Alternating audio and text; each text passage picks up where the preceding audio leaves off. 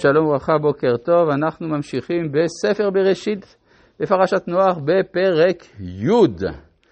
אנחנו במה שנקרא לוח העמים. בפסוק ו', ובני חם, כוש ומצרים ופוט וכנען. כלומר, החלוקה העיקרית של בני חם זה אה, אפריקה. אפשר לומר, ובני חוש שיבה וחבילה, וסבתה ורעמה, וסבתך. ובני רעמה, שבה ודדן. דבר מעניין הוא שהשמות האלה, שבה ודדן, אנחנו מוצאים אותם גם אצל בני קטורה.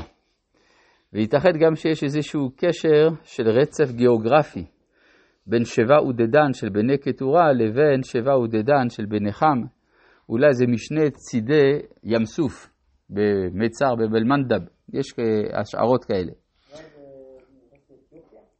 כן, אז חלק באתיופיה, חלק בתימן.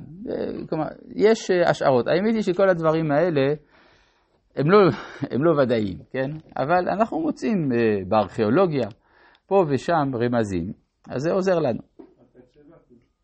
מלכת שבע, השאלה מאיפה היא מלכת שבע? האם זה מלכת שבע מאתיופיה או מלכת שבע מבני קטורה? לא כתוב בתנ"ך. כן? יכול להיות שני שבע. היום אנחנו יודעים שהייתה שבע גם באזור תימן. כן? מה אתה אומר? בימי שלמה המלך אה, נודע עניין שמלכת שבע... אה, זה נכון מה שאתה אומר, שגם בימי שלמה המלך, אכן, כן, כן, הייתה מלכה, מלכת שבע. תודה. כן.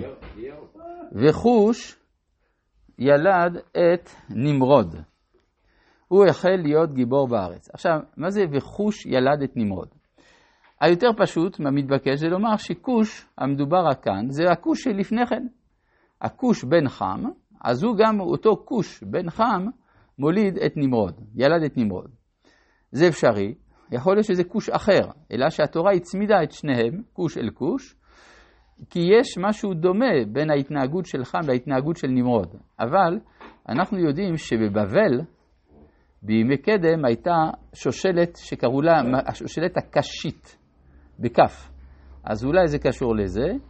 גם אנחנו רואים שיש עוד כוש דווקא באזור אפגניסטן. הרי כתוב, אה, הוא אחשוורוש המולך מהודו ועד כוש.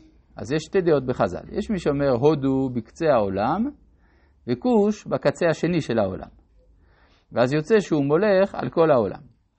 זאת אומרת, לפחות מהודו ועד, כלומר מאזור הקשמיר אפילו, עד אזור הנילוס, כן? עד כוש.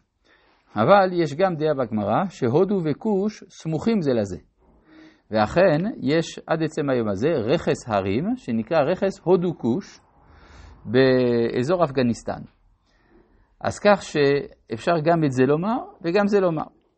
על כל פנים, כוש ילד את נמרוד. ילד את נמרוד, צריך להגיד הוליד את נמרוד. ילד, הכוונה שזה יצא ממנו, איך בדיוק? לא ברור. נמרוד, מלשון מורד. עכשיו, מה אכפת לנו מהאיש הזה? למה הוא כזה חשוב? אנחנו נראה אחר כך שהוא, כפי הרמוז בכתוב, האחראי על כל המעשה של מגדל בבל. אבל בואו נראה, חוש ילד את נמרוד, השם הזה כבר אומר הרבה. מלשון מרידה. אנחנו נמרוד. הוא החל להיות גיבור בארץ. הרי דיברנו על כך שלפני המבול היו שתי שושלות, שושלת של חכמים ושושלת של עשירים. והיה חוסר בגיבורים בעולם. אז אה, נמרוד החל להיות הגיבור, זאת אומרת שהוא לוקח אחריות על העולם. נמרוד היה אידיאולוג, לפי זה, שבשבילו תיקון העולם זה דבר רציני, זאת משימת החיים שלו. הוא החל להיות גיבור בארץ. הוא היה גיבור ציד לפני השם. לא מה? אז הוא... אז השאלה היא, מה זה לפני השם? גיבור לפני השם, לפני השם אתה לא גיבור. נכון? כן, על כן יאמר, כנמרוד, גיבור ציד לפני השם, מה זה על כן יאמר? זה היה פתגם. כלומר, התורה מצ... מצטטת פתגמים שבני אדם היו רגילים לומר, אז התורה מסבירה מאיפה זה הגיע כנמרוד גיבור ציד, כי נמרוד היה הראשון שהיה כזה, ותהי ראשית ממלכתו בבל. גיבור ציד הכוונה שהוא לוקח את הכלים, כלי הציד, זה הכלים שמאפשרים לתקן את העולם. איך אתה מתקן את העולם? על ידי הכוח הפוליטי. אין כוח פוליטי, פוליטי בלי כלי מלחמה. הוא היה עשיו הראשון. אז עשיו זה בעצם העתקה שלו. כן? חז"ל אפילו אומרים שהוא קיבל את, ה, את הבגדים שלו מנמרוד. כן? או אפילו שהוא הרג את נמרוד, יש אה, כל מיני דעות. אה, ותהי ראשית ממלכתו בבל. עכשיו, אנחנו עוד לא יודעים, לפי, הפס, לפי הפסוקים, סדר הפסוקים, אנחנו עוד לא יודעים מה זה בבל. כשאנחנו נדע, אנחנו נבין מה הייתה כוונתו. כן, אה, ותהי ראשית ממלכתו בבל. או שלפני שכוש הגיע לכוש. כן, אם אתה אומר שכולם היו באותו מקום, באותו אזור, אז הוא עדיין היה שם. ואחר כך עבר ל, ל, לאפריקה.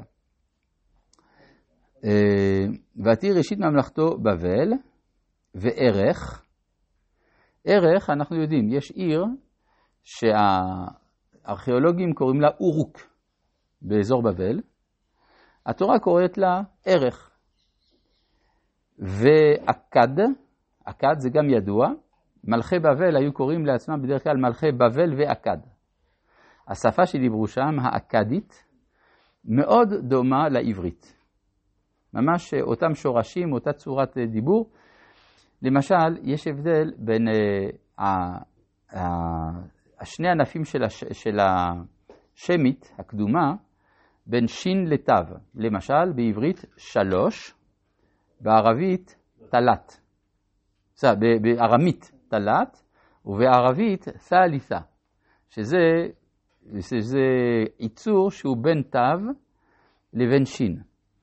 באכדית זה עם שין, כמו בעברית. כך שכשאומרים שהעברית היא הייתה השפה המדוברת בבבל, זה לא רחוק מן הנתון הזה, שהאכדית זה כמעט עברית.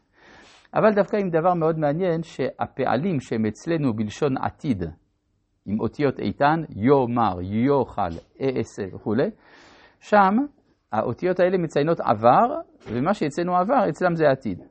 מעניין, היפוך כזה. יש הרבה כן, מחקרים לשוניים מסביב לאכדית, מי שמתעניין. וחלנה, יש גם עיר כזאת, בארץ שנער. שנער, מה שהחוקרים מכנים בשם שומר. הם אומרים השומרים, אבל בעצם צריך להגיד שנער, זה אחד מאופנים איך לקרוא את הכתב יתדות של זה. בכל מקרה, אנחנו רואים שנמרוד הוא בונה אימפריה, הוא אימפרטור. כן? ותהי ראשית ממלכתו, בבל, ואכד, וחלנה, בארץ שינה. זאת אומרת, הוא הולך וכובש. הוא, יש לו שאיפה להשתלט על האנושות. כן.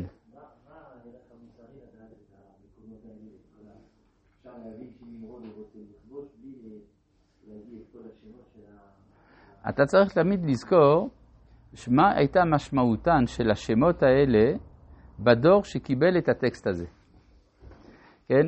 כלומר, זה, אם אני אגיד לך, אה, זה ממש אמריקה. עכשיו, אם אתה לא יודע מה זה אמריקה ומה זה מייצג בתרבות, אז אתה לא מבין.